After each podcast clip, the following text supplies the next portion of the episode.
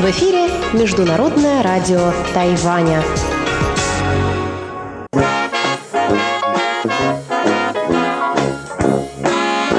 Воскресное шоу с русской службой МРТ.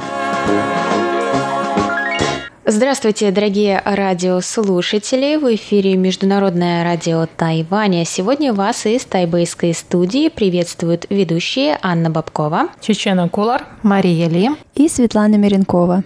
Сегодня воскресенье, 8 декабря. Не верится, что уже декабрь. В следующий раз, когда я буду вести наше ток-шоу, будет уже практически Новый год. В Тайбэе на этой неделе тоже пришла зима. Мы сидим в студии в куртках. На мне даже есть шарф. Но сегодня мы, как всегда, с коллегами обсудим новую тему из жизни Тайваня. Также в нашем эфире прозвучит неизменная рубрика воскресного шоу «Почтовый ящик» со Светланой Миренковой и завершит эфир передача «Гостиная МРТ» с Инной Островской. Оставайтесь на наших волнах.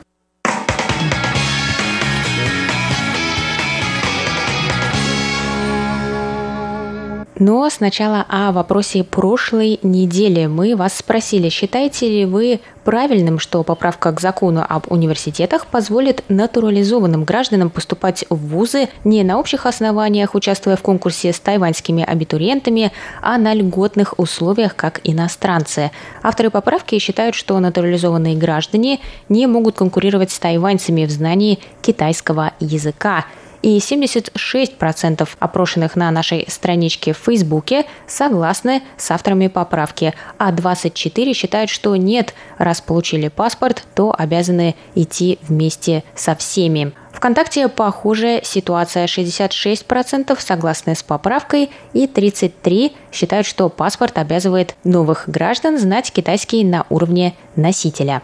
Николай Егорович Ларин из села Жаворонки Подмосковья пишет, что касается вопроса, обсуждаемого на воскресном шоу 1 декабря, то я всецело согласен с мнением Марии Ли, которое она высказала на этом шоу. А Стас Санюк, наш постоянный слушатель и комментатор, пишет следующее.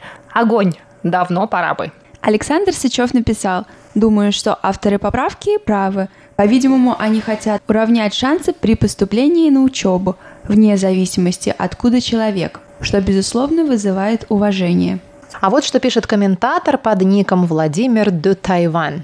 Во-первых, реально конкурировать не могут, по крайней мере на экзаменах по многим специальностям. Имеются в виду новые мигранты. А во-вторых, хоть у меня ответа на этот вопрос сейчас и нет, но направление размышлений таково. Вот вы натурализовали энное количество иностранцев, они у вас живут. Что бы вы хотели с ними делать? Какими вы их видите через 10 лет? И еще один наш читатель в социальных сетях под ником Николай Николаевич пишет, если этот закон будет будет распространяться только на ошибки в китайском языке, то ладно. Спасибо всем за комментарии. Мы всегда их с удовольствием читаем и стараемся прочесть для всех в эфире. Так что, пожалуйста, участвуйте в вопросах и пишите нам свое мнение по содержанию наших передач и обсуждений.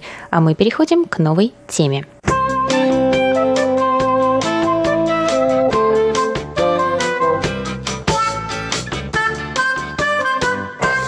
Вчера я дома затеяла генеральную уборку, и пока убиралась, размышляла, о чем бы нам поговорить на воскресном шоу. И вдруг думаю, так об уборке же? Думаю, наше обсуждение найдет отклик в душе у всех слушателей. Согласитесь, убираются-то все. И как раз на прошлой неделе мы сообщали о том, что роботы-пылесосы, работающие в закрытых помещениях, повышают уровень вредных частиц пыли в 6 раз. Однако исследователи также сообщили, что роботы и пылесосы менее вредны по сравнению с обычными пылесосами, которые становятся причиной повышения количества вредных частиц пыли в воздухе в 13 раз. Также стало известно, что уровень загрязнения воздуха в помещении возвращается к нормальным показателям по прошествии 90 минут после использования пылесоса. Исследователи предупреждают, что частицы пыли наиболее опасны для детей, так как повышенное их содержание в воздухе наблюдалось на высоте 75 и 45 сантиметров от пола. В исследовании изучалось содержание ингалируемых частиц пыли PM2,5, которые могут проникать глубоко в ткани легких, став причиной респираторных инфекций, аллергии и симптомов астмы. Ученые советуют носить хирургические маски во время использования пылесоса, а роботы-пылесосы должны работать, когда дома никого нет. Вот такая новость. Я человек простой в этом плане и была уверена, что раз пылесосы созданы для уборки, то это именно то, что они и делают. Мне в голову не приходило, что пусть на пару часов, но они становятся такими вредными для дыхания. Согласно тому же исследованию, подметать вручную менее вредно, чем даже использовать робот-пылесос. Это меня навело на мысль о том, как эволюционировала уборка со временем. То мы сами веником, то появился пылесос, а теперь вообще роботы. Это ведь можно сказать и про посуду. Я вижу все больше моих знакомых заводят дома посудомоечную машину. В России, конечно, на Тайване ими вот практически не пользуются. Я слышала, что некоторые, кому такие машины дарят, они все равно продолжают мыть самостоятельно, своим рукам больше доверия. Это я и про русских, и про тайваньцев. Мой вопрос коллегам сегодня, конечно, во-первых, что вы думаете о вреде пылесосов, и, во-вторых, доверяете ли вообще уборку роботам? Я думаю, что я в прошлой жизни была котом, потому что пылесосы я просто всегда ненавидела. Точно так же, как и котик наш, который только при включении пылесоса подлетал к потолку вместе со всеми частицами пыли. А вот теперь я поняла, что ненавидела я их не зря. Ну, просто вообще пылесосы – это всегда стресс, это всегда шум, и вечно штука от него отваливается. Или, ну, в общем, не знаю, мне как-то не везло с пылесосами, я их не люблю. И я никогда дома не держала ковров до тех пор, пока вот я не вышла замуж за моего нынешнего мужа, у которого не было травмы коврами и пылесосами в детстве. Вот, и он ковры, наоборот, очень любит, и ковер таки у нас, к сожалению, есть. Его все-таки приходится время от времени пылесосить. Вот, ну, что делать, я как-то с этим смирилась. Я бы завела себе робота-пылесоса, но как-то, мне кажется, вот это не, не очень рентабельно в маленькой квартире. Мне, в общем, несложно раз в неделю пройтись пылесосом по углам. Но теперь вот я даже думаю, а, собственно, кроме этого ковра, мне пылесос совершенно, в общем-то, и не нужен, потому что прекрасно я все могу собрать э, такой высокотехнологичной щеткой, Липучкой. самовозжимающейся губкой, которая к ней э, пришпандуривается. Вот вот, и все я могу ею вполне собрать. Домашних животных у нас нет, поэтому мусора так мы летучего много не производим. А на Тайване, кстати, в отличие от России, пыли собирается не так много. Вот в Москве у нас собиралась пыль, буквально утром пылесосишь и вытираешь пыль, а вечером уже все покрывается пылью. Это связано с тем, что в Москве очень много свободной незасаженной земли на которой не растет трава, много газонов, на которых просто ничего не растет, и поэтому вот эта вот э, мелкая пыль, это земля, она э, рассыпается повсюду, и, в общем, вот так вот оно происходит.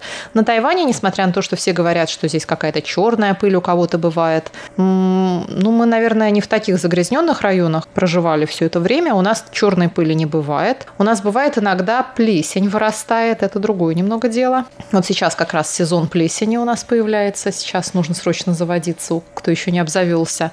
Ой, как же это по-русски? Осушителем, осушителем воздуха, вот, осушителем. В России все покупают увлажнители на зиму как раз, да, а здесь, наоборот, всем нужны осушители. Иначе, да, ваши кожаные куртки, ваши паспорта, ваши университетские дипломы, книги в твердых обложках псевдокожаных, все зацветет в прямом смысле слова. А что касается роботов в нашей жизни, конечно, я всячески приветствую. Я очень скучаю по посудомоечной машине здесь, на Тайване. Кстати, когда я заселялась в эту квартиру, когда я только пришла ее смотреть, смотрю, посудомоечная машина. Думаю, боже мой, куда я попала? В рай, наверное. Беру-беру эту квартиру. А, говорю, это что, у вас посудомойка? Она сказали, нет, это сушилка. Она выглядит точно так же, как посудомойка, и столько же места занимает, и это просто сушилка для посуды. То есть ее нужно вручную помыть, потом поставить в эту сушилку, и потом ну, я просто подумала, господи, ну какое же нерациональное использование средств, площади. Она занимает место столько же, сколько посудомойка. Ну чего бы они посудомойку туда не поставили? Она ровно такого же размера была бы. Электричество ела бы примерно столько же. И воду при этом бы экономила, потому что когда вы используете посудомоечную машину, воды уходит меньше, чем если вы моете посуду руками. Тоже касается и стирки. Поэтому, конечно, я только рада бываю, когда появляются новые какие-то умные агрегаты, но это тоже не должно доходить, наверное, до какого-то маразма, если вдруг случится поломка, и сломается сразу все, и вы не сможете ни свет в квартире включить самостоятельно. Ну, то есть, в общем, нужно оставлять какие-то там лазейки для того, чтобы можно вручную было все исправить. Это касается и, наверное, умных машин, которые скоро нас будут возить сами, и нам и прав не понадобится получать. Все равно что-то может всегда пойти не так, а, хакер какой-нибудь может что-нибудь взломать, и, в общем, чтобы этого коллапса не случилось, наверное, не стоит все уж полностью доверять роботам. Ну, а чтобы роботы нам облегчали жизнь, робот-пылесос, ну почему же нет? Ну, просто дома не сидите в это время. Пошли на работу, включили этого робота, он все вам убрал, перешли, уже и воздух чистый, и квартира чистая.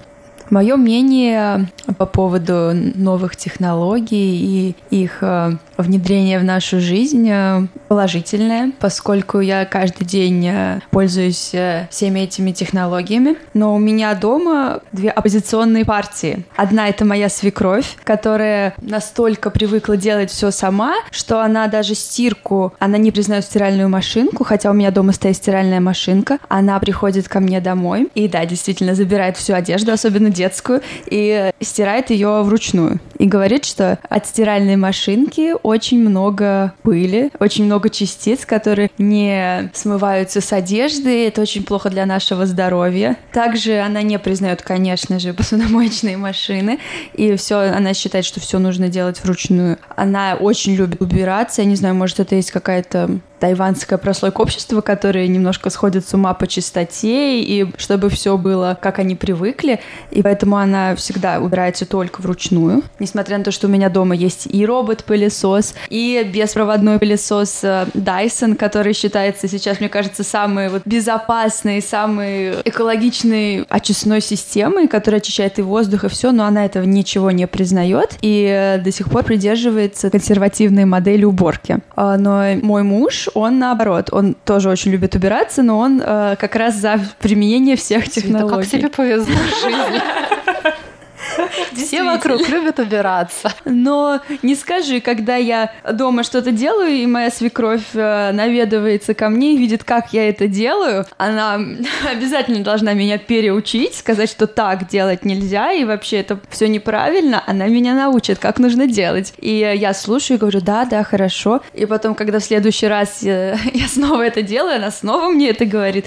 Это немножко, конечно, наводит на какие-то мысли. Вот, По-русски ну... это бесит. Да.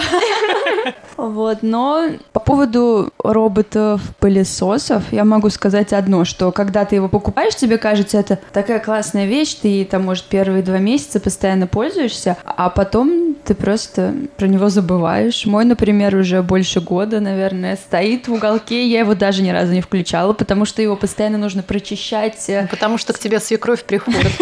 Ну да, это тоже играет свою роль. Но вот как раз Dyson гораздо более функционален, чем робот-пылесос. Поскольку робот-пылесос, он не убирает очень много чего, ты его включаешь просто для своего спокойствия, наверное. Но потом, когда ты видишь пол, и ты понимаешь, что его, ну, как бы было бы хорошо еще раз чем-нибудь другим почистить. Это единственный пылесос, который дружественен котам. Коты любят на них кататься очень. Вот я тоже про это хотела сказать.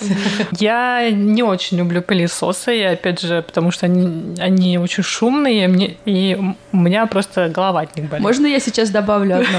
А, на самом деле, для некоторых детей, когда они рождаются, точнее для их мам, пылесос становится спасением. Была очень смешная передача по телевидению, и когда родился мой сын, у него были ужасные колики, то есть он три месяца вообще не спал, он кричал все время, его нужно было носить на руках, делать вот так вот. И потом моя бабушка увидела по телевизору передачу о том, что детям нравится вот белый шум, это шум, который похож на шум, который они слышат в утробе матери, и он их успокаивает. И тогда моя бабушка сказала, нужно попробовать включить пылесос ему. Мы просто над ней посмеялись. На самом деле сказали, ну ты что, шутишь? Какой пылесос? И потом мы оставили мою бабушку с моим сыном там, ну, на 20 минут, наверное, пришли домой, дома работает пылесос, и ребенок просто лежит и спит. И на самом деле после этого это стало моим спасением. Я спала и ночью просто так включала пылесос ногой. Он начинал плакать, я ногой дотягивалась до пылесоса, его включала, и мы спали с пылесосом. Вот это да, вот это новая функция. Маркетологи всего мира просто должны продвигать таким образом свои устройства. На самом деле э, прогресс пошел дальше, и люди поняли, что достаточно этот звук просто записать, и сейчас на Нет, Ютубе... он не так работал, как пылесос. Я Попробовали. Я пробовала все видео на Ютубе, white noise, просто все, что было, но живой звук пылесоса, оригинал. Ничто с ним не Да, сравнится. ничто с ним не могло, даже фен и вообще ничего. Вот пылесос, это был просто попадание стопроцентное. Может быть, еще определенные марки это должен быть пылесос. Ну вот, я, как я уже сказала, не люблю я эти пылесосы. Ну вот, но может быть, и когда у меня появится свой ребенок, я тоже скажу изобретателям пылесосов спасибо. Но у Светы свекровь такая, а у меня мама такая. У меня мама ничего не признает из э, техники. Единственная вещь, которую она, наверное, признала, это мультиварка. Ну вот на кухне, да. Вот. И то есть из детства вот меня приучили к тому, что нужно обязательно тряпочкой везде протереть, обязательно без тряпочки вообще никак прожить нельзя. Тряпочка нужно везде протереть, и это надо делать каждый день, утром и вечером. Но я выросла не такой чистюлей, слава богу, потому что на это уходит очень много времени на уборку. Ну, сейчас дома я не пользуюсь никакой техникой, я даже тоже, когда это стало модным, купила мультиварку, но она меня уже год-два лежит вообще просто, ну, просто лежит, и все. Просто потому, что ты живешь на Тайване, и здесь не особо нужно готовить. Ну, ск- ну, наверное, да. Может быть, если бы я в России жила, было бы по-другому. Может быть, я ее использовала бы почаще. Вот мультиварка – это тот гаджет, в котором я просто ничего не нахожу, не понимаю, что в нем нужно делать и почему в нем все получается не так, как в нормальной кастрюле. Так вот, единственное, что я в ней делала, я в ней запекала на Тайване, я в ней запекала картошку и свеклу, если мне нужно было. Вот для этого она годилась отлично, потому что она не ест столько энергии, сколько обычная духовка, и она запекает на маленьком огне, и получается прям вот отлично. А все остальное, суп, например, в ней нельзя делать, потому что он никогда не томится, он все время булькает даже на режиме суп, он все равно получается очень сильно кипит, что нехорошо. Вот я не понимаю. А мама моя обожает эти мультиварки. Вот видите как? Я вчера потратила на свою генеральную уборку 6 часов. А, И это при условии, что у меня есть хотя бы стиральная машина. Но у меня нет пылесоса. Я не думаю, что, конечно, это ускорило бы как-то процесс, но, по крайней мере, какое счастье, что хотя бы кто-то за меня стирал постельное белье. Я себе не могу представить, как можно вручную постирать постельное белье. Я бы еще не отказалась от сушки, да, которая сушит одежду, потому что на Тайване без сушки жить практически невозможно. У нас сейчас начались дожди, и такие большие куски ткани, как постельное белье, они практически не высыхают, их нужно каждые несколько часов там перевешивать или пытаться сушить в помещении или еще какими-то способами. Проще отнести их вот в такую сушилку, которая, в принципе, доступна много где, но вот у меня дома, например, ее нету, хотя вот в университете, например, у нас сушка стояла прям сразу над стиральной машиной. Ты туда кладешь полчаса или там один час и достаешь сухие вещи, спокойно их вешаешь в шкаф, потому что если ты их положишь слегка-слегка хотя бы влажными, то на них появляется плесень в шкафу, это переходит на другие вещи и, ну, э, не очень приятно. Так что есть какие-то на Тайване, конечно, приборы роботы, машины, которые нам, например, нужнее, чем были бы в другом климате. А у меня по этой причине стоит сушильный шкаф. Это не для одежды, а для электроники. В этом шкафу всегда поддерживается один уровень влажности, довольно низкий, по-моему, 30%, но я не уверена. Да, то есть если на Тайване в дождливый период это почти 100% влажности, то там всегда один уровень, и там у меня лежат э, ну, какие-то там фотоаппарат, например, ну, любая электроника, за которую ты переживаешь. Если, например, ты уезжаешь, скажем, летом там на выходной, лучше это положить туда, потому что когда у тебя не включен кондиционер, кстати, спасибо кондиционерам за то, что они тоже существуют, а, когда не включен кондиционер, то помещение опять становится очень влажным, и можно не воскресить свой там ноутбук по возвращении. Вот, поэтому у нас на всю технику такой шкаф, я, конечно, еще мечтаю, чтобы он запирался на какой-нибудь хорошенький замок, потому что если что и выносить, то идти надо сразу к шкафу.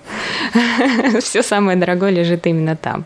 Да, еще у меня стоит очиститель воздуха, который должен якобы помогать очищать воздух от э, нехороших частиц, но он что-то делает, он на самом деле работает. С ним, вот после того, как он у меня появился, мне заметно стало лучше спать, о чем многие говорят, и почему многие иностранцы советуют покупать себе очистители, но они должны быть подходящего размера под вашу жилплощадь, потому что есть некоторые маленькие, они просто не работают на всю площадь, это, ну, опять же, трата энергии. Но он очень притягивает к себе пыль, потому что он всасывает этот воздух и потом выбрасывает чистый, поэтому вокруг него можно пылесосить каждый день. Вот, но зато видишь, сколько пыли на самом деле собирается. Я еще подумала о всяких технологиях вроде там умный дом, да, ну или даже элементарные какие-то вещи, как э, Siri, это искусственный интеллект если можно его так назвать, а, от компании Apple, с которым ты можешь общаться, который может управлять твоим телефоном по твоему голосу, либо Алиса, от компании Яндекс, да, который сейчас пользуется в России. У них теперь тоже а, есть свои колонки. Потом Alexa, тоже искусственный интеллект, по-моему, компании Amazon американской. Ты просто говоришь, например, там, Алекса, включи кофемашину. И она включает. Или ты ее программируешь, чтобы она всегда в 8 утра включала кофемашину. И так можно запрограммировать довольно разные части своего дома. Вот. И, в принципе, мне, с одной стороны, это кажется, конечно, очень удобным все программировать, но, опять же, а что делать, если, не знаю, электричества нет? Ты забудешь, как жить, как ходить в своем доме. Но есть, конечно, и минусы этой технологии, потому что она всегда, например, тебя слушает, она всегда готова к тому, чтобы воспринять твой голос, и значит, она в состоянии вот этого а, как бы прослушки, можно сказать. Естественно, я не думаю, что кто-то станет следить за вами, но эти данные используются для маркетинга, они собираются, когда вы встаете, как часто вы, ну, например, наливаете себе кофе, если все вот эти а, вещи, они, вот интернет вещей, если они подключены, то они общаются со своим центром и отсылают ежедневно или даже чаще данные обратно в этот центр о том, как вы себя ведете. Когда вы даже свет выключаете, и вся эта информация у вас собирается, и потом где-то появляется реклама, которая подходит только-только-только вам. Вот, поэтому я думаю, что здесь уже вот вопрос предпочтений удобства или личное пространство.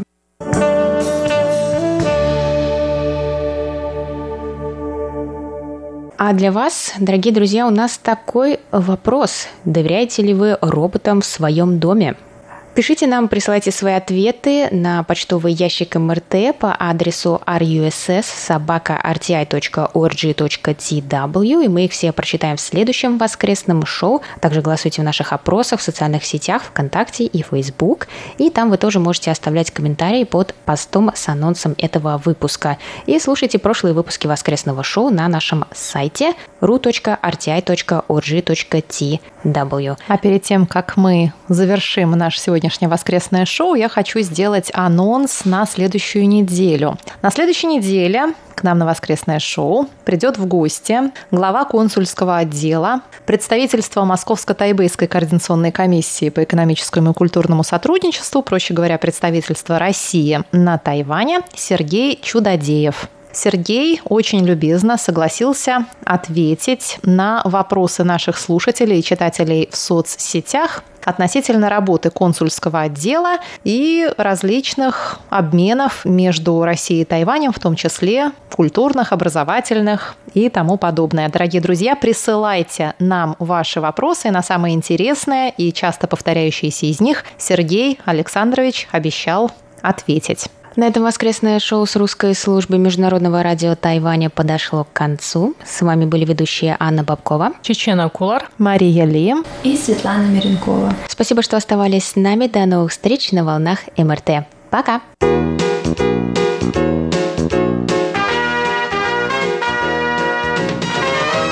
Здравствуйте, дорогие слушатели! В эфире почтовый ящик МРТ и с вами его ведущая Светлана Миренкова. На этой неделе письма и рапорты нам написали Василий Гуляев, Алексей Веселков, Игорь Никитин, Андрей Молоков, Александр Козленко, Андрей Бондаренко, Румен Панков, Константин Провоторов, Алексей Захаров, Михаил Бринев, Дмитрий Елагин, Виталий Иванов, Игорь Еременко, Николай Егорович Ларин и наши зарубежные слушатели Роман Рау, Реджинальда Ансасау и Атиш Батачаря.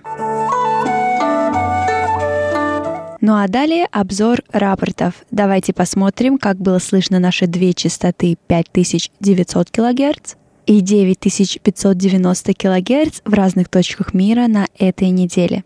Еще раз напоминаю, что частоту 5900 кГц можно слушать с 17.00 до 17.30, а частоту 9590 кГц с 14.00 до 15.00. Николай Егорович Ларин из Подмосковья слушал частоту 5900 кГц с 26 ноября по 3 декабря с 17 до 17.30. Он сообщает, что с 26 ноября по 2 декабря прием был хорошим. Имели место незначительные атмосферные помехи. Оценка приема по шкале СИН по 45354. 3 декабря прием отсутствовал. Андрей Молоков из Санкт-Петербурга слушал эту частоту 28 ноября с 17 до 17.30. Он сообщает, что прием был удовлетворительный, и его оценки по шкале СИН по 43333. Василий Гуляев из Астрахани слушал эту частоту 3 ноября. Он пишет, что в этот день прием был среднего качества. Сила сигнала составляла 3 балла. Также отмечались замирания сигнала. Его оценка по шкале СИН по 3-4-4-3-3. Однако все было вполне разборчиво слышно. Он также отмечает, что, к сожалению, в самом начале программы была тишина, около минуты. Чуть позже началась трансляция.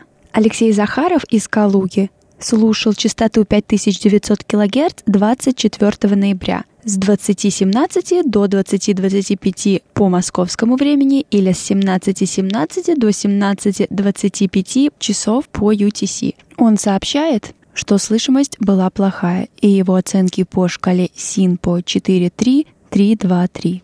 Дмитрий Елагин из города Саратов слушал частоту 5900 кГц 1 декабря с 17 до 17.30 он пишет, что сигнал по силе был средний, но было слушать очень тяжело. Было тяжело разобрать, о чем говорят ведущие. Сильный треск, местная импульсная помеха, много шума на частоте, резкие и частые замирания сигнала. В 17.25 сигнал улучшился. И по шкале СИНПО Дмитрий поставил 4-5-2-3-3. Михаил Бринев из города Петушки Владимирской области слушал частоту 5900 кГц 30 ноября с 17 до 17.30. Он пишет, что качество прослушивания было удовлетворительное, с частыми замираниями сигнала. Помех от других радиостанций не было, содержание передач более-менее разборчиво. И оценка по шкале СИН по 35433. Константин Провоторов с Украины города Запорожье слушал частоту 5900 кГц 2 декабря с 17.01 до 17.30 часов по UTC. Он пишет, что слышимость была хорошая и оценки по шкале СИН по 4.5-4.4.4. Также на Украине, но уже в Днепропетровской области нас слушал Александр Козленко. 25 ноября в 17.00 он настроился на частоту 5900 кГц и слушал ее до 17.30. Он пишет, что слышимость была хорошая и оценки по шкале СИН по 45444. В Белоруссии, городе Витебск, эту частоту слушал Андрей Бондаренко. 30 ноября он настроился на нее и слушал с 17.00 до 17.30. Он пишет, что прием был уверенный, прихождение сигнала хорошее, с большим удовольствием прослушал весь получасовой эфир и оценки по шкале Синпу все четверки. В Латвии, в городе Рига, эту частоту 1 ноября слушал Андрей Кузнецов. Он сообщает, что был хороший сигнал и оценки по шкале СИН по 4-4-5-4-4. В Индии 24 ноября эту частоту слушал Атиш Бетачаре. Он пишет, что слышимость была удовлетворительная и оценки по шкале СИН по 3.5, 4.3.3. Ну а что касается частоты 9590 кГц, то ее слушал Алексей Веселков. Он настроился на нее 26 ноября и слушал с 14 до 15.30. Он сообщает, что слышимость была плохая, и по шкале Синпо он поставил 1.4.3.1.1.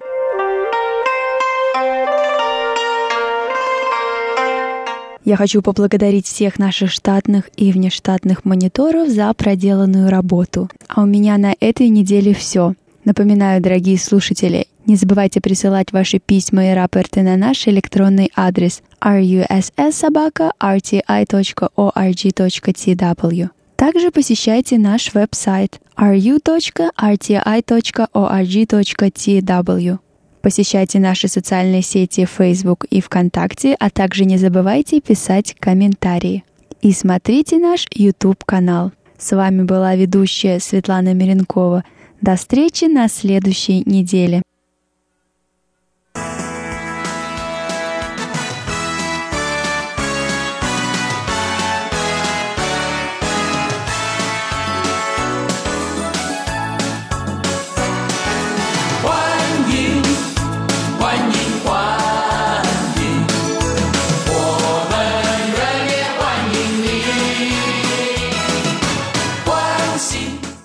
Здравствуйте, дорогие друзья! У микрофона ведущая Инна Островская. В эфире моя еженедельная передача «Гостиная МРТ». Осенью этого года на Тайване с большим успехом прошел фестиваль калмыцкой культуры, организатором и спонсором которого выступило Министерство культуры Китайской Республики. Программа мероприятия была довольно разнообразной. Так, тайваньскому зрителю в период с 19 сентября по 5 декабря удалось познакомиться с народными танцами в исполнении государственного государственного калмыцкого ансамбля «Тюльпан», увидеть фотовыставку калмыцких пейзажей, организованную в Монгольско-Тибетском музее в Тайбэе, посетить научную конференцию, где тайваньские ученые обсудили историю и культуру маленькой буддийской республики на юге России, а также, благодаря художественному и документальному кино из Калмыкии, узнать о народных героях, традициях и бытии калмыков. Данное мероприятие вызвало неподдельный интерес не только у тайваньской публики, но и русскоговорящих говорящего сообщества, проживающего на острове. На этой неделе фестиваль официально завершился. И примерно в это же время в открытом доступе на платформе YouTube появилась одна из самых интересных и масштабных работ тайваньского кинопоказа. Я говорю о документальном фильме «Калмыцкий гише Дгаванг Вангьял». Сегодня у нас в гостях режиссер и автор сценария этого фильма Ирина Долгина. Ирина Николаевна – заслуженный работник Республики Калмыкия, 15 лет проработала в гостелерадиокомпании Калмыкии, была корреспондентом, телеведущей и директором тематического вещания. Также Ирина – автор более 100 оригинальных передач, телефильмов и документального кино о Калмыкии. Если я буду перечислять все ваши регалии, боюсь, моя передача на этом и закончится. Здравствуйте, Ирина! Здравствуйте, Инна! Спасибо, что нашли время рассказать нашей аудитории о вашем фильме. Я знаю, что в России показ фильма состоялся и в Центральном Хуруле в Листе, и в Московском доме национальности, и в Доме кино Союза кинематографистов. А мы вас поздравляем с премьерой на Тайване. Интересно узнать об истории создания фильма. Я приветствую всех радиослушателей. Это очень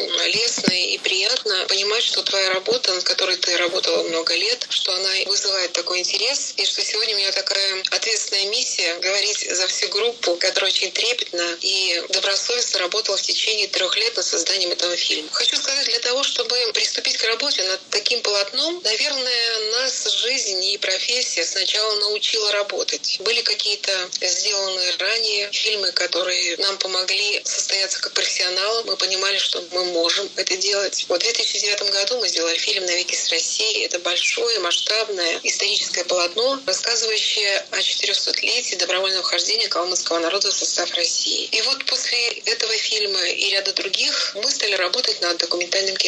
Для меня документальное кино — это, конечно же, сбор исключительно научных материалов, подлинных материалов, на основе которых можно рассказать э, зрителям о том или ином событии, о том или ином человеке. Э, судьба так распорядилась, что после калмыцкого телевидения, которому я низко кланяюсь, которое научило меня работать, меня пригласили работать в Национальный музей имени Пальмова. Это замечательное, единственное в республике учреждение, которое показывает, рассказывает о всех сокровищах калмыцкой культуры, истории. И вот в рамках э, проектов, которые осуществляются в Национальном музее, у нас был такой уникальный э, случай, когда мы готовили проект, который назывался «Зеленая тара». Дело в том, что история Калмыкии богата событиями и фактами, но в то же самое время достаточно трагична. Не все знают о том, что 13 лет с 1943 года по 1957 год история Калмыкии буквально была вырвана. То есть калмыки находились в депортации, в ссылке. Калмыцкий народ был депортирован в Сибирь, на Дальний.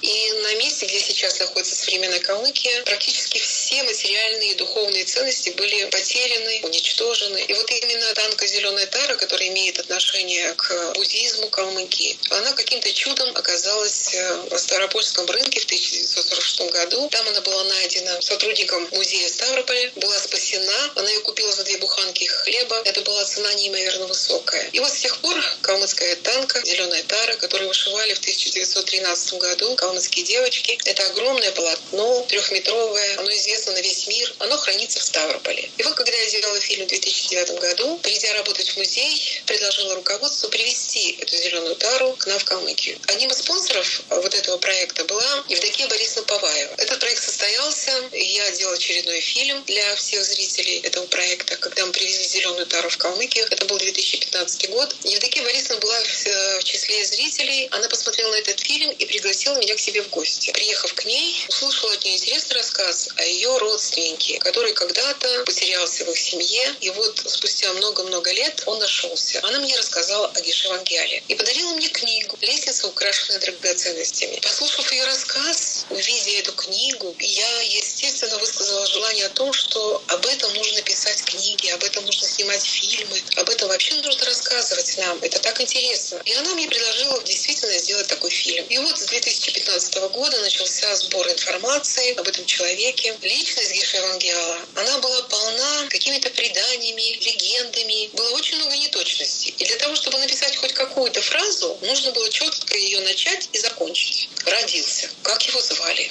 Кто у него были мама, папа? Сколько было человек в семье? Вообще, где находилось это место и так далее. И вот мы постепенно по крупицам мы стали восстанавливать все белые пятна в несуществующих вообще э, истории этого человека. Потому что все документы по хозяйственной списке, как оказалось в Национальном архиве, они все бесследно исчезли. Давайте скажем нашим слушателям, что вам удалось найти все важные детали. Имя мирское Гише Ботали Джиев, Да-да. место его рождения село Шинмер и год рождения 1901. Дело в том, что даже сами родственники, как выяснилось, толком ничего не, не знали. То есть был какой-то родственник, он куда-то ушел, то ли в Монголию, то ли в Тибет, куда-то ушел учиться. И все, больше никакой информации не было. И было это примерно ему 20 лет, или 23 года, или 18 лет, ничего не известно. Я обращалась за помощью в Национальный архив. Я благодарю Национальный архив, что там все-таки нам нашли информацию, когда мы смогли соединить э, одно целое всех членов семьи Бодалиджиева. И мы нашли, у нас было первое открытие, мы нашли его первое имя буддийское, что его звали Кираб. Мы нашли это в списках. Сохранились списки священнослужителей. Это было такое открытие.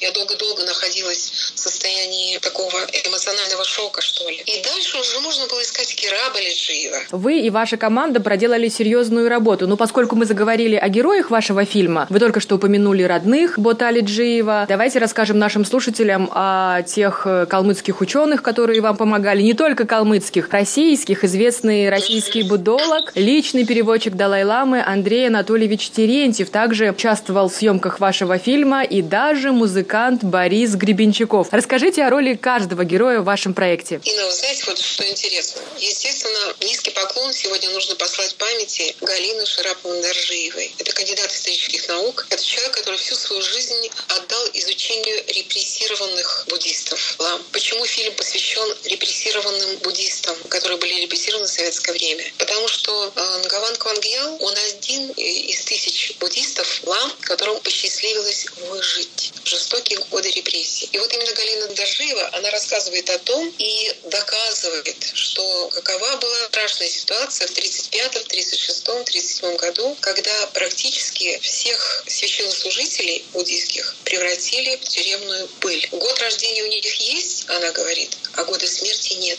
Они исчезли, канули в безвестность. Я уже говорила о том, что личность Гиша Вангела, она полна преданий и легенд. И вот что касается одной из них, в 1991 году к нам впервые в Калмыкию приехал его святейшество Далай-Лама XIV. И в одной из газетных статей я фразу. Когда Далай-Лама спускался с трапа самолета, он вдруг услышал вскрик. «Почему вы здесь?» Это в газете написано. Он ответил, «Я здесь, потому что мой друг Гише Вангел». Ну вот был соблазн узнать у Далай-Ламы такую информацию, да, точно, так ли это было на самом деле. Зато у меня была возможность спросить об этом Андрея Анатольевича Терентьева, который был первый переводчик его святейшества Далай-Ламы 14 Мы договорились о встрече, я приехала в Санкт-Петербург, пришла к Андрею Анатольевичу и задала ему первый вопрос. Андрей Анатольевич, вы были в Калмыкии в 1991 году. Вы переводили Далай-Ламу 14 У вас был первый опыт переводчика в России. Да, вы помните эту фразу? Он сказал честно, что я такую фразу не помню. Но зато после нашей беседы я у него спросила, вот вы знаете, мы делаем фильм о Гише Евангелии. Что бы вы хотели в нем увидеть? Что бы вы хотели о нем узнать? Он сказал, ну вы знаете, вот на самом деле Гиша Евангел достаточно знаменитая личность, известная в мире личность. Много известно о его деятельности в Америке. Он учитель таких известных сейчас людей, как Роберт Турман, Джеффри Хопкинс, Диана и Джошуа Катлеры, Джон Брустоцкий, Анна Гаутман и другие, которые стали великими учеными. А вот мне интересно было бы узнать его калмыцкий период. Откуда он? Откуда его корни? И вы знаете, я как будто бы получила вот такое задание действительно рассказать о самом трудном, о самом неизвестном и о том, что действительно будет интересно узнать людям уровня Андрея Анатольевича Терентьева. Практически вот этот фильм, который сейчас находится в интернете, это заказ от Андрея Анатольевича Терентьева, если можно так сказать. Дорогая Ирина, я думаю, что это э, большая удача, и сам Гише Вангел благоволит или небеса. Я связалась с Андреем Анатольевичем, и он сможет сказать лично и нашей аудитории, почему важно каждому познакомиться с судьбой Гише Вангела. Здравствуйте, Здравствуйте, дорогие. Спасибо, что нашли время. Я записала интервью с Ириной Долгиной, автором сценария, режиссером фильма Гише Вангьяли. Э, нам интересно было бы узнать экспертное мнение, поскольку вы занимаетесь э, изучением буддизма уже многие годы, десятилетия. Вы видели этот фильм? Да, я видел этот фильм как раз недавно, когда был в Элисте, и был сильно этим впечатлен, потому что он ответил на многие вопросы, которые меня интересовали. Это не просто фильм, а фильм исследования. Геше Вангел, я хотел бы подчеркнуть, это является важной фигурой как для российского и, в частности, калмыцкого буддизма, так и для мирового буддизма, потому что он послужил связующим звеном между буддизмом тибетским, который пришел в Соединенные Штаты в 50-е годы, и э, тем, во что этот э, буддизм превратился в Америке и в Европе в последующие десятилетия. Потому что сейчас мы видим, что в каждой стране есть буддийские кафедры, буддийские центры. В каждой европейской стране и в Америке тоже. В 50-е годы ничего этого не было, никто о буддизме не знал. И Геше Вангел, когда э, приехал туда и присоединился к общине калмыцких иммигрантов, стал за них учителем и стал преподавать тибетский язык в университете Колумбия, он послужил вот как фокусом для того, чтобы, собрав, вобрав в себя буддийское учение, распространить его дальше. Все э, американские буддологи и буддисты того времени практически, ну не все, может быть, почти все, все известные, по крайней мере, были или его учениками, или учениками его учеников. Это здесь такие фигуры, как Роберт Турман, как Джеффри Хопкинс, Даниэл Кассорт, даже английский буддолог Рюик, выдающийся, тоже, оказывается, учился у Гише Вангела, но, правда, не в Америке, а когда он еще был в Сикиме. Поэтому э, Гише Вангел такая знаковая фигура, и его роль для распространения буддизма на Западе трудно переоценить. Так бы я вкратце ответил на ваш вопрос. Большое спасибо, Андрей Анатольевич.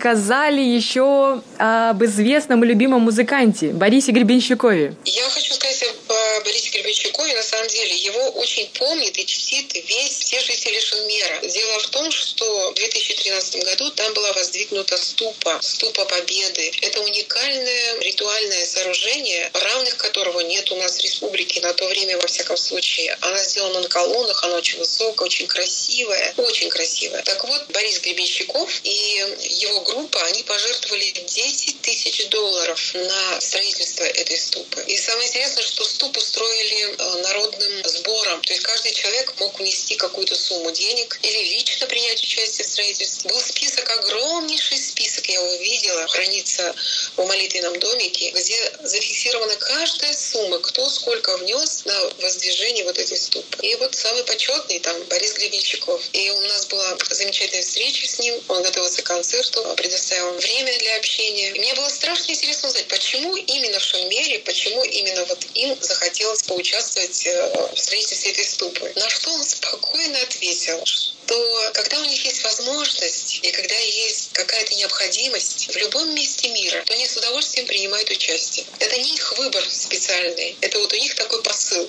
И я поняла, что Борис э, это делает э, на постоянной основе, что для них вот это вот участие в буддийской жизни мира, будем так говорить, это нечто постоянное.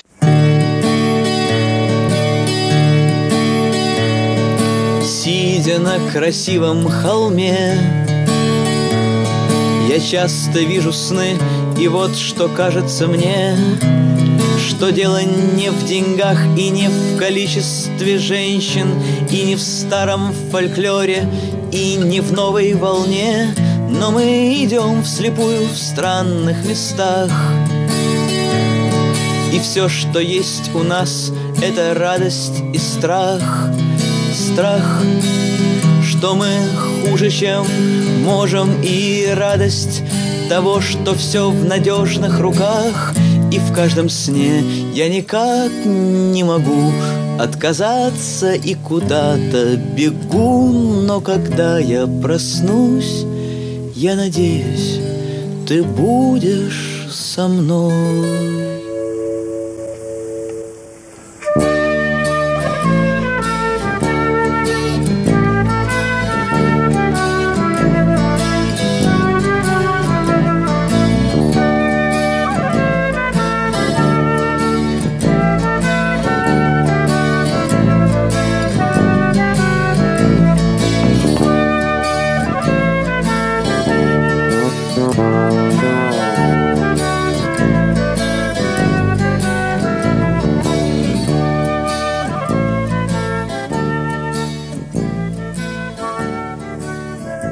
Хочу поговорить с вами о теме непостоянства жизни и неизбежности смерти. И вы сказали, что в биографии Гише этот философский вопрос вставал не только в процессе духовных исканий, а вот и в его жизни, в реальности. Его спасало каждый раз чудо. А расскажите об этом. Вы знаете, вот э, предисловием ко всему этому фильму я взяла слова Будды Шакьямуни. Все, чье появление обусловлено обстоятельствами, не существуют сами по себе. Про один случай мы говорим в нашем фильме. Когда они пересекали Тибет, дорога на минуточку была 7 месяцев они находились в пути. Это очень жестокое, очень жесткое там природные условия. Дожди, снег, высокогорье, болезни. До сегодняшнего дня это уже все, все знают о том, что дорога в Тибет, она между жизнью и смертью. И вот там был такой случай, когда их в пути застал, застала страшная вьюга. Был промозглый ветер, укрыться было невозможно. И тогда вот мы рассказываем в фильме, что опытный проводник принял единственное верное решение. Он убил одного из верблюдов и спрятал внутри этого животного двух юных монахов. Маленького, хрупкого Гешевангела и его друга Чунена. Ирина, скажите, вы были удивлены, когда поступило предложение, приглашение с тайваньской стороны а, показать ваш фильм на острове? Ну, я была очень удивлена, честно сказать. Потому что, ну, это же не просто такой фильм, как бы сказать, э, о Калмыкии, о, о достопримечательностях, о культуре, с музыкой, с развлечениями, с красивыми э, картинками, которые у нас есть. Это тюльпаны, лотосы, наши прекрасные степи, утопающие весной в зелени, потом выжженные солнцем. Это животные. То есть у нас нет в фильме этого. Это фильм о другом. Это путь одного человека. Это путь человека, который так чисто, вот так высоко, вот так красиво прожил свою жизнь. Ирина, спасибо вам за эту работу и вашей команде, безусловно. У нас такой большой список всех людей, которые помогали нам, и там нет ни одной фамилии, которая бы просто была сама по себе. Каждой фамилии низкий поклон и большая благодарность. Имеет ли смысл спрашивать о продолжении или работе в этом направлении вашей команды дальше, в будущем? Как шутит э, один мой коллега, он говорит, куда денемся с подводной лодки? То есть сказали А, мы, естественно, должны сказать букву Б. Поэтому у нас практически вторая часть готова. Мне очень приятно, что а, личность Гиша Вангиала помогает а, привлечь внимание к огромному, неизведанному ранее пласту. Я же говорю, очень много было репрессированных буддийских монахов. И нас даже спрашивают, а почему вы про этого не сделаете ламу? А почему про это вы не сделаете фильм? Есть очень много людей, которые внесли свою лепту в процветание нашей Калмыкии, в сохранение буддизма на калмыцкой земле. Поэтому вторую часть мы должны закончить. Есть некоторые трудности, но я думаю, что с помощью Вселенной мы эту работу обязательно сделаем. Ирина, я в этом не сомневаюсь. Я благодарю вас за беседу. Большое спасибо, что были с нами с русской службой радио Тайваня. Спасибо вам большое. Спасибо сердечное, спасибо за ваш интерес, за вашу работу, что о таком замечательном человеке, как Гиша Вангелю, знает много, еще много-много людей. Он, конечно, достоин. И жизнь его — это хороший пример. Спасибо вам. Дорогие друзья, спасибо за внимание. В эфире русской службы радио Тайваня была передача «Гостиная МРТ». Тайвань и тайваньцы. Здравствуйте, дорогие слушатели! В эфире «Тайвань и тайваньцы». У микрофона Юна Чень. Сегодня в эфире прозвучит шестая часть интервью с гражданкой Казахстана, этнической уйгуркой Гульбахар Джалиловой. Она сидела в тюрьме в Синьцзяне, Китай, где содержатся почти одни уйгуры, и приезжала в конце прошлого месяца на Тайвань по приглашению Тайваньской Восточно-Туркестанской ассоциации для участия в мероприятиях, тема которых – репрессии китайских властей в отношении уйгуров. У себя дома. Вот это уже у меня вот тут заложено было. Вот хочу в туалет быстро вот зайти, вот так возле двери стою. Бого, и жду, когда мне разрешат туалет зайти. Вот у меня месяц было. И плюс я ночами не могла спать, и вот эти вот шорохи, вот эти вот звуки, которые с камеры, с другой камеры, крики, вот это, которые э, девочки с ума, с ума сошли, э, потом, которые вот ночью проснулись, вот от испуга кричат, э, от боли кричат, вот эти вот эти вот звуки у меня вот, дын, дын, дын, вот это сушение выходило. И я не смогла. Думаю, нет, мне еще у меня болячки по всему телу были. Мне лечение надо было. Я в Казахстане э, анализы сдала, но мне там диагнозы все плохие вышли. Потом я говорю, нет, я на море поеду, немножко возле моря отдохну, чтобы немножко восстановиться. И там друзья, соседи, родственники каждый день приходят, они спрашивают, как, что. И каждому говорить, я говорю, я с ума сойду, я говорю, чуть-чуть отдохну. И вот и в течение 20 дней я купила билеты, прилетела в Стамбул, в Турцию. И в Турции немножко по больницам в первую очередь ходила. Здесь знакомые были, по больницам возили. Всякие лекарства делала, чтобы лишь вот этот восстановить этот организм свой. И потом в течение 20 дней я говорю, нет, мне надо своих там сестер. За них они не могут никуда написать не могут никуда сходить. Я за них буду писать, я за них буду говорить, что там остались невиновные девочки от 14 до 18 лет. Никакой вины нету. И вот начала вот это интервью давать. И по сей день даю.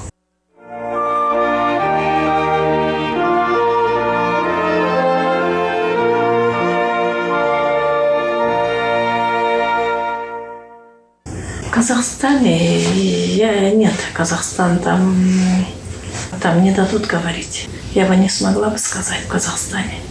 Но приехала в Турцию. В Турции в первую очередь здоровье полечить. Немножко психика у меня ненормально была, психику восстановила. А так я за себя не боюсь. Ну что, там сколько человек в камере, и сколько человек имя называет – черный колпак одевают, выводят. Сколько обратно не зашли людей, сколько девочек не зашли.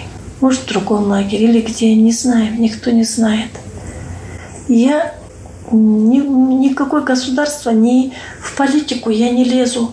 Я никакое государство, я не обвиняю, плохое ничего не говорю. Единственное, я говорю, что в моей жизни произошло, что со мной происходило, что я вот оправдали меня, я вышла, а еще таких сколько миллион там девочек. Сейчас 21 век, сейчас все электронное, а у них никакой связи нету. У них все запрещено. За что уйгурам такая, я не знаю, за что, за что вот такая вот наказание такое, за что? Я тоже, когда меня пригласили сюда на собрание, я думала, переживала. Какой-то страх был. Я думала, вот, ну, те же, наверное, китайцы, там то же самое, наверное, полицейские вот эти злые. А мне говорили, нет, они люди не такие, ты, как ты думаешь, нет, они здесь... Но в любом случае я назад не пойду. До конца своей жизни я буду идти и буду говорить то, что со мной происходило, то, что происходило с моими сестрами. И э, прилетела сюда, увидела здесь э, люди очень порядочные. Э, посмотрела, что люди совсем другие, люди такие добрые, спокойствие, тихо. И люди друг другу улыбаются здесь, совсем другие. Никакого э, полицейского я вот за сегодня третий день никакого полицейского я не видела. Никаких вот этих вот проверяющих вот этот рентген я вообще не видела. А там на каждом шагу 2 метра, 3 метра, там вот эти вот полицейские участки, участки, участки. В гостинице 3, пока я вот это всю захожу, уже сколько лет – в трех местах проверяют. Вот как ты ворота вошла, там проверяют, там поставили полицейский участок. Заходишь там возле ступенки, потом ступенку заходишь в гостиницу, и там заходишь, э, рентген проходишь, и потом сумку ставят, проверяют. В трех местах. А здесь такого нету. Я хочу э, Тайвань своим друзьям, э, братьям, э, сестрам сказать, что там э, действительно несмотря христиан ты, э, мусульман, мы все люди. Мы все люди, там же дети, там же матеря наши, отцы, без вины, которые сидят.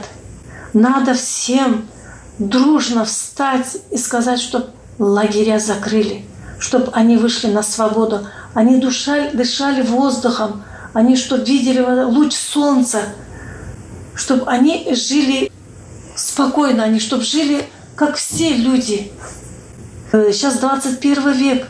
В 21 веке это, эм, как это можно сообразить, что такое есть? Они такие же люди, как и все во всем мире, уйгуры.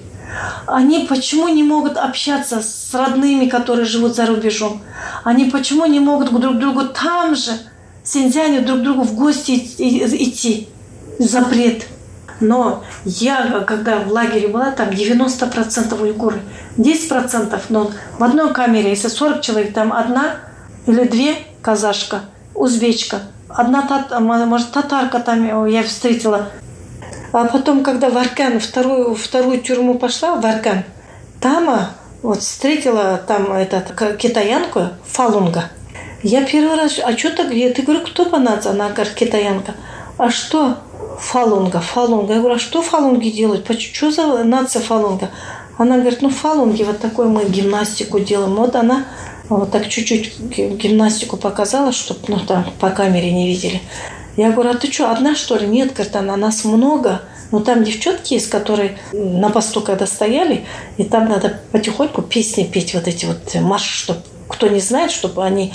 И тогда я потихоньку, как будто мы песни поем, и тогда я спрашивала у нее, а где фалунги? Она говорит, нас много, говорит, но они там, говорит, э, камеры полные, сюда меня привели, а так мы все, говорит, там в одной комнате.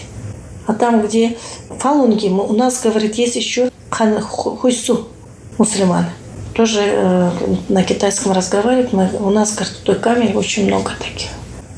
Там действительно есть лагеря перевоспитание, говорят, лагеря, которые темные, все, все, все двери, которые закрыты, никто не может туда не войти. Уже сколько лет не могут связаться с ними. Пускай лагеря закроют. Продолжение на следующей неделе.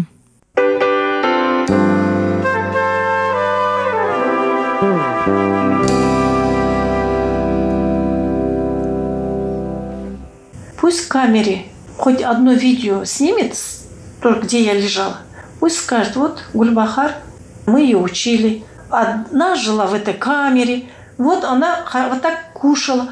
Пусть хоть одно видео они покажут, я вину возьму, скажу. Я не права, могу сказать. Но такого не было. Мы все вот эти вот, все в наручниках, все вот эти вот пятикилограммовые кандалы мы не снимали. Нету такого. Мои дети э, без конца писали во все органы. Министру, замминистру, правоохранительные органы. Какие есть, везде писали. В разные страны. Москву писали. Путину два письма есть у меня. Потом писали, э, последнее письмо было ООН. Последнее, когда э, письмо ООН написали, вот после этого они начали с какое-то смягчение.